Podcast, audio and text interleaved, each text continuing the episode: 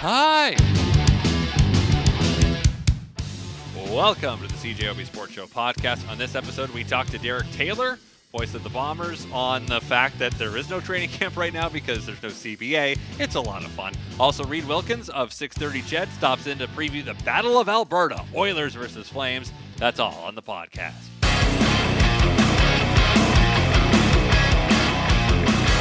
Training camps will begin, uh, I don't know, for the CFL players because it is a work stoppage for the first time in almost 50 years as Derek Taylor joins us for our daily check in at uh, supposed to be Blue Bomber training camp reports, Derek, but uh, what are we going to call it now that there's no training camp? That is great. Uh, training for Blue Bombers training camp reports. Can I can I get away with that? Or I don't. Uh, I don't know. I was telling the gang on the uh, the start this morning. You you've probably seen the date. 1974 was the last time there was a player strike or a strike in the CFL. Uh huh. That was Bob Irving's first year calling football games. By the way. Oh, I see. I so it's your fault.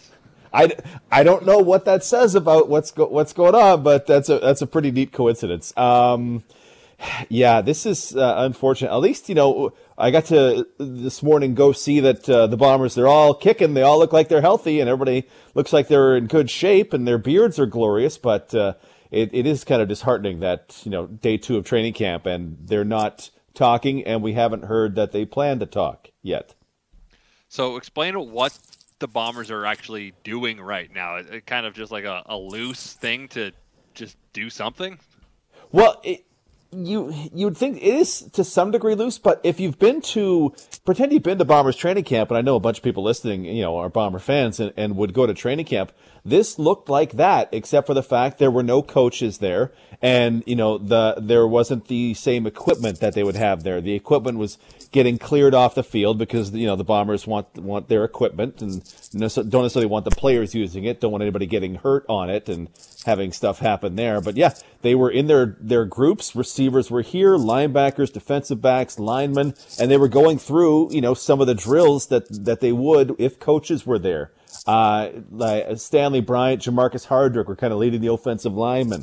Zach was leading the quarterback. Shayne Gauthier, the linebacker, had a clipboard and was calling out formations and plays and stuff for defensive backs against uh, receivers. Uh, the kickers were doing what kickers do, which during practice isn't a whole lot except make sure they're good to go. Uh, it, it looked a lot like a regular training camp practice, except for the fact not not as intense, no equipment, and no coaches. So is that a product of there's so many veterans on this team that they can almost coach themselves? I there's probably a lot to that, right? Like these guys uh, for like football and probably I mean all sports probably put this are a routine, right? You you get used to the routine, and we're here at this time and we practice for this long, and we go in segments like uh, a bomber practice. Hey, the whistle goes, now we're into something else. Hey, the whistle goes, we're on to something else, according to a pretty tight schedule that the coaches and the staff have have concocted. So I, I assume it's that these guys are, are used to exactly this. So you know what? Uh, hey, we know the season is coming at some point. Uh, we want to be prepared for it. So why don't we get together and get prepared? And and I mean, it can't help. I mean, honestly, as someone said to me, the guys are probably kind of bored. They're they're here. They're in Winnipeg. Uh, their their uh, rooms and their food is being paid for by the Bombers. Uh, what else are they going to do? Why not go and practice the thing they know and they know they love? So the question now is, Derek, where are we on the talks for the labor discussions, and how soon do they need to get things done if we don't want postponements to happen?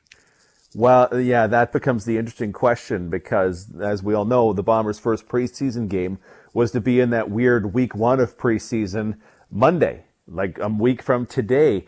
TSN's Dave Naylor was the first one that I saw put it out, said if there isn't a CBA by Wednesday, that that preseason game is going to be called off because it, it's just too little time. The the Bombers would be sending, you know, their younger players and their backups, leaving their veterans at home for a game like that, right? That's traditionally what teams do: play your starters in the home game and then put your other guys in a road game and have them fight for spots. So it would be really tough to send, you know, first year players and first year bombers into a game situation on just one or two or even three days practice. So uh, Naylor says if no practice by Wednesday, that game is called off.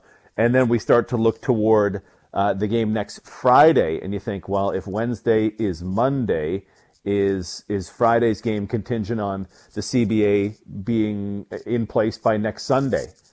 And then then the breath holding begins. Uh, I, as you look at it, Christian, I don't know where, where you are, but I, I, really don't think there's a place to pick up that that preseason game if it doesn't happen next Monday.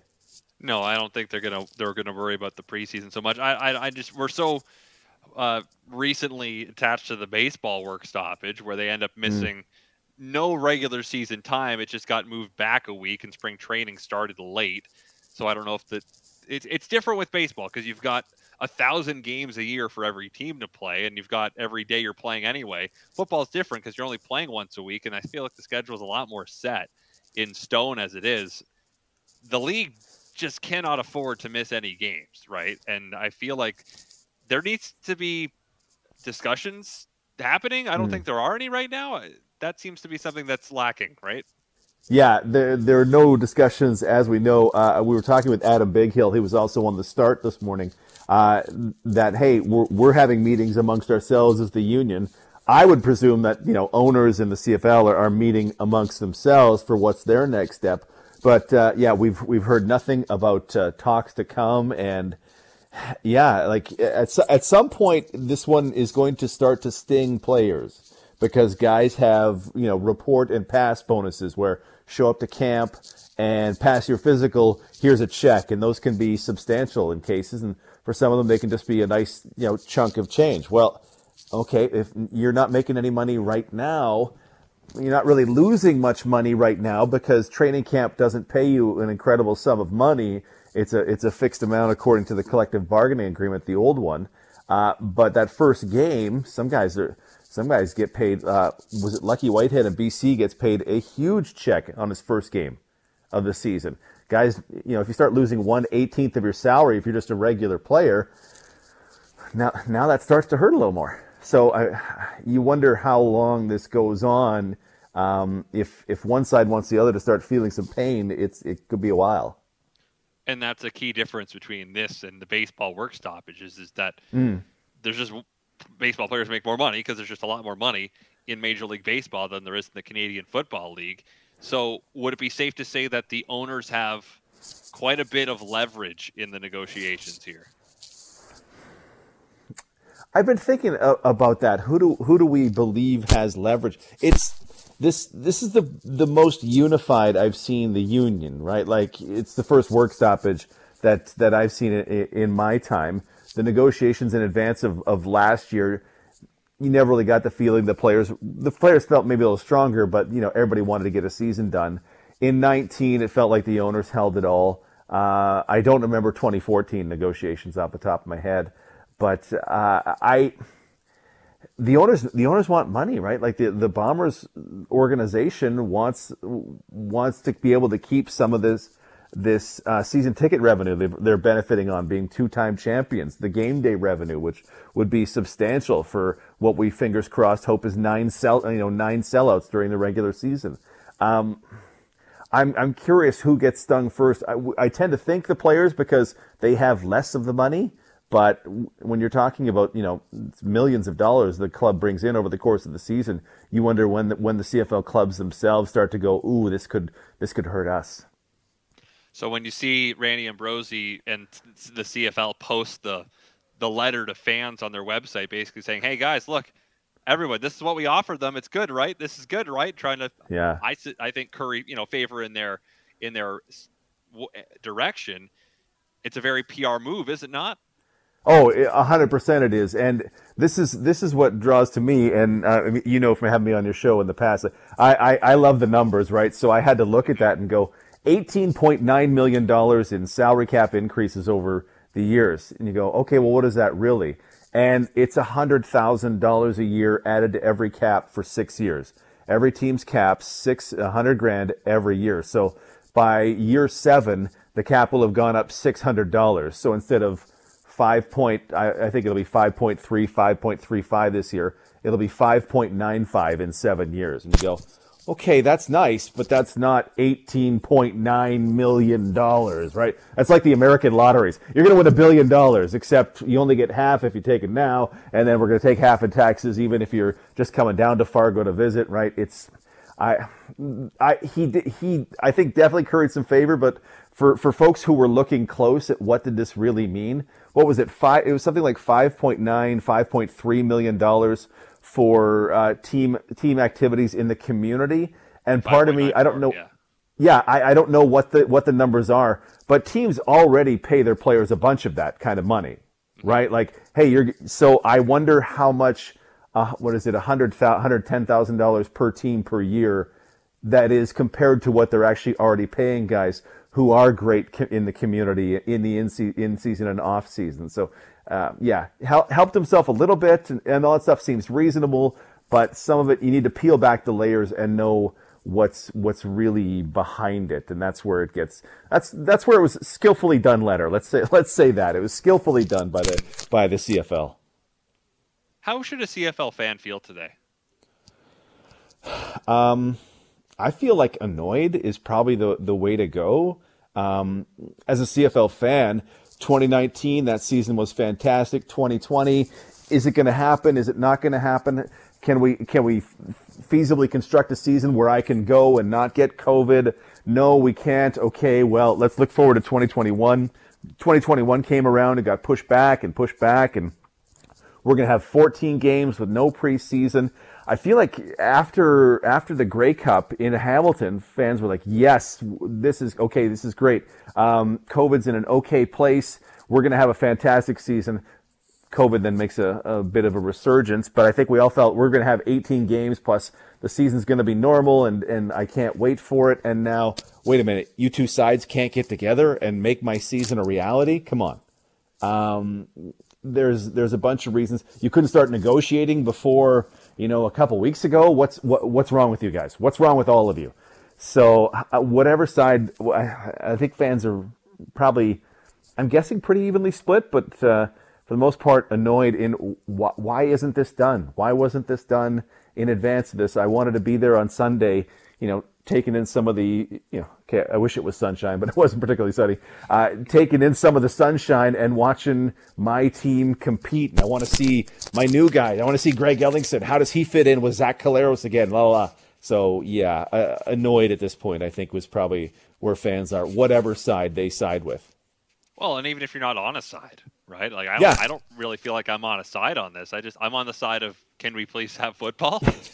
yeah, yeah, which is is totally understandable. Yeah, it's you know businesses got to take care of themselves and make sure they're viable in the long term. Players know, hey, I have a, I have a short shelf life, and, and I would like to be safe and get paid. And and I get all, I absolutely totally understand all that. But fans have to be a part of this too. Of like, hey, I want to see my team. I want to see my guys go. I want to enjoy my summer with the Canadian Football League. And can you guys really afford to alienate me or any one of the other people here in my section? It's yeah, it's it's awful for everybody. Well, Derek, hopefully we have more fun things to talk about as the week goes along and have some pro- positive progress to report on. But in the meantime, have yourself a great night, and uh, we'll see what tomorrow brings. I promise not to end every segment I do with you with "It's awful for everybody." That feels like a real bad way to go out. Oh, what can we do?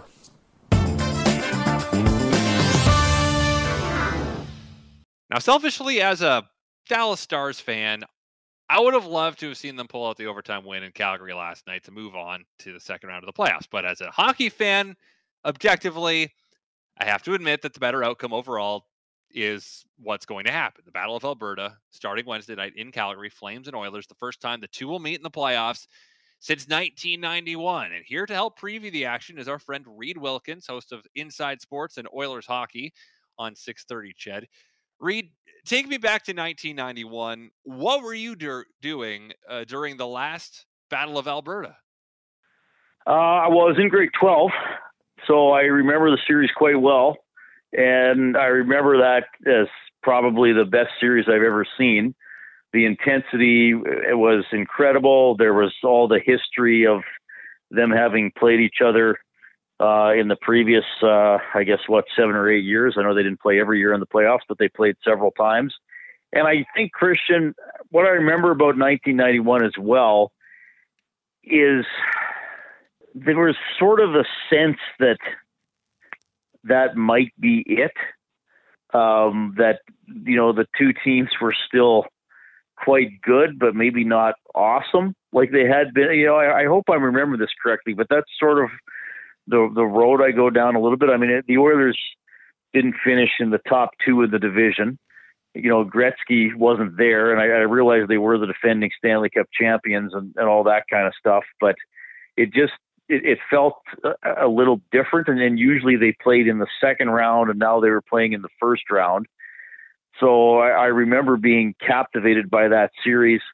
Uh, I, I know a lot of the talk is around Fleury's Game Six overtime goal, and then going on the slide, and then Tikkanen winning it in Game Seven overtime. But I, I believe also in Game One, uh, Calgary lost, uh, but they scored a goal that didn't count because the, the refs couldn't see it over the line. But there was like this camera angle that showed the puck crossing the line, and the the the apron of the netting wasn't flush against the post, so it kind of got caught in there and trampoline back out.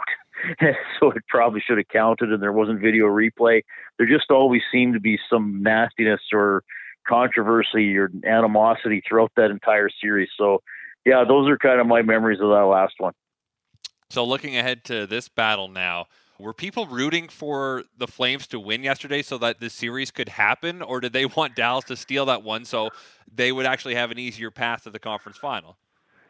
You know, that's a good question. I, I definitely heard heard it both ways. I, I struggled to say which one was the majority. Um, you know, I think there some people were just happy that the Oilers advanced and whoever they play, the Oilers play. You know, you got to beat a good team regardless there's definitely the the ABC crowd in oil country where it's anybody but Calgary and they just want the Flames to suffer and be eliminated as early as possible. So so they wanted Dallas to win.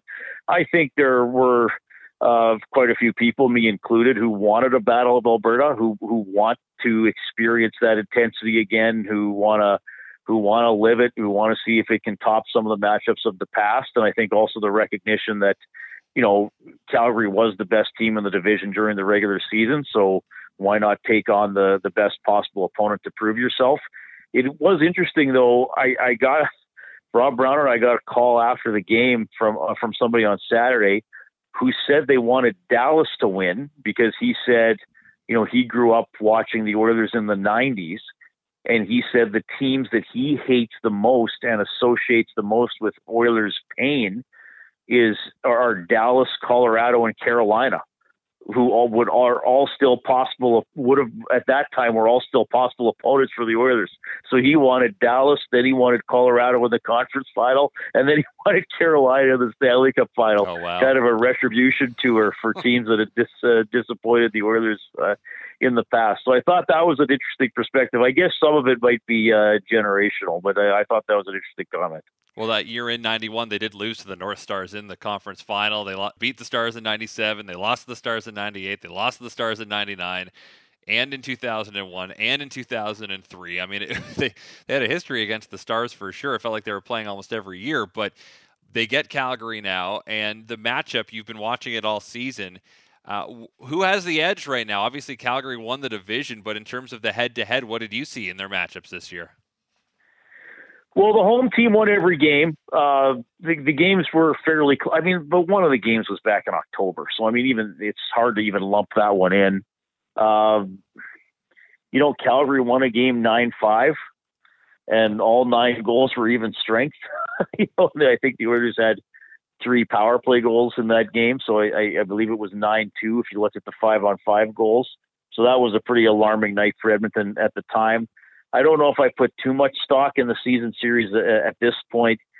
I, I think that the at least for me, I, I thought the of course it's difficult to win in the playoffs, but I thought both first round series were a little more difficult than I thought they would be. You know, I I actually picked Calgary to sweep that series, and they almost got lost to a, an incredibly hot goaltender. I, I picked Edmonton in six, and uh, you know they won in seven once they kind of got their game together in game six and seven. So I'm not really sure. Like I guess based on the regular season standings, you, you maybe favor the Flames a little bit, but I also think the one advantage for Edmonton is is that they you know faced that elimination in game six and came up with a really good game, and then played, quite frankly, an awesome game in Game Seven. I mean, without Jonathan Quick, I think that could have been a four or five nothing game quite easily. And I, the thing that to me is an advantage for Edmonton is Connor McDavid, and he he really elevated in Game Six and Seven. I mean, he basically had that refuse to lose mentality. And yes, the whole team played well, but he went out there and led and played great all around hockey and and got on the score sheet and just did all the things that you would expect a player of his caliber to do. So that to me that's what would be scary for Calgary fans is that you, how do you really stop McDavid when he is that motivated? Having watched a lot of both of those series, it's pretty easy to explain the Calgary series. Jake Oettinger was awesome. It was the only reason it wasn't a sweep, basically. The Oilers one I found to be a little bit more confusing because they looked so good in games two and three, and then all of a sudden they're down three games to two. But it was a, impressive to pull it out. I mean, it was tied late in game six, and Tyson Barrie scores that big goal, and uh, the Oilers come away with it. Do you think that some playoff demons were put to rest with that game seven victory, or is there still more to prove for this Oilers team?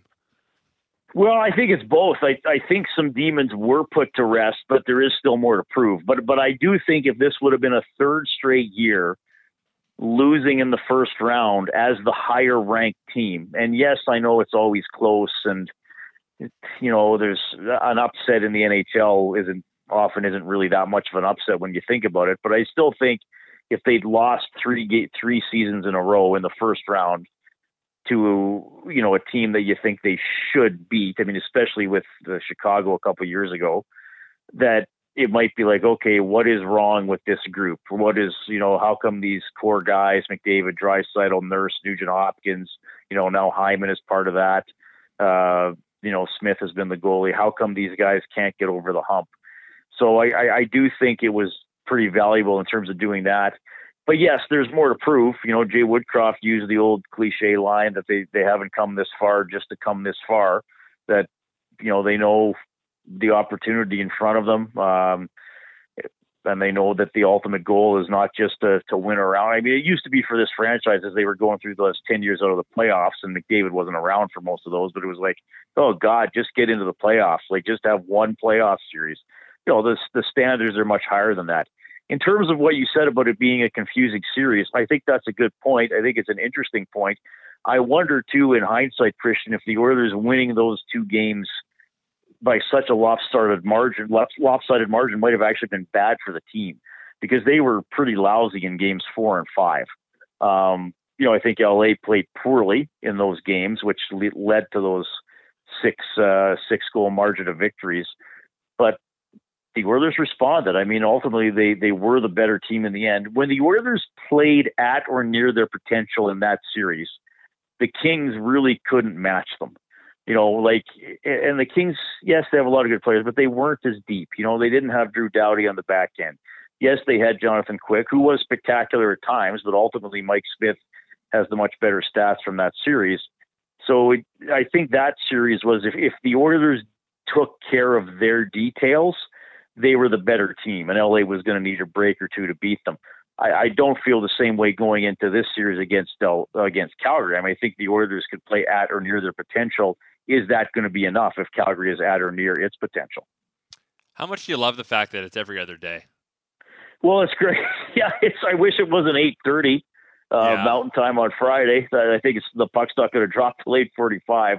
That's uh, uh, side note, I guess it's it's a little it's a little frustrating to have some of these late games. I mean, every series in uh, Edmonton, LA was 8 p.m. Mountain, so I guess they're all 9 p.m. or later, right? In Manitoba, mm-hmm. um, you know, some of the games didn't start till 20 after, so that was a little frustrating to have these late games. But yeah, it's nice that it's every other day, and there's never like. Uh, you know, a Tuesday and then you got to wait till Friday to play. You just you just keep going and you just grind it out. I mean, it's going to be intense, and it's and it's good too.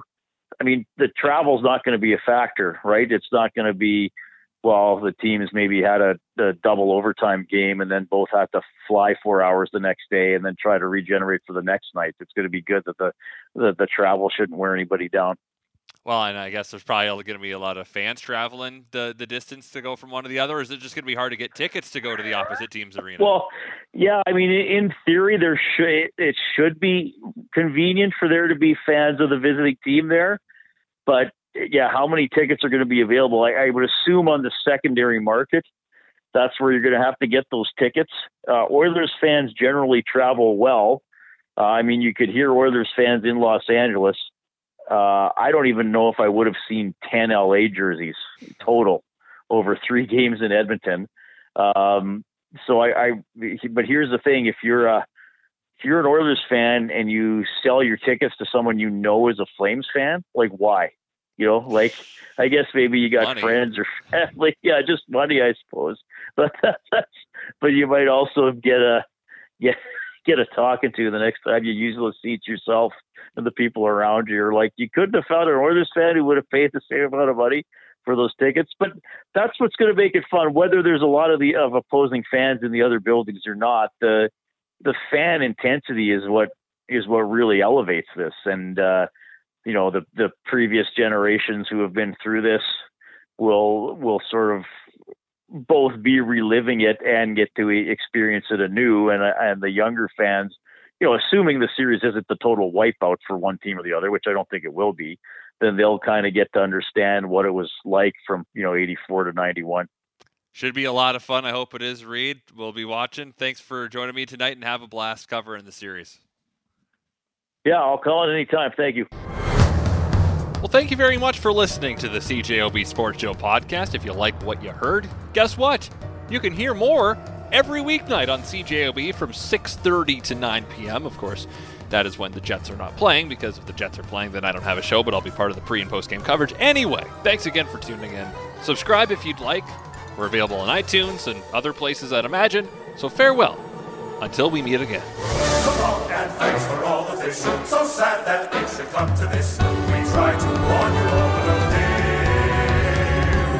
You may not share our intellect, which might explain your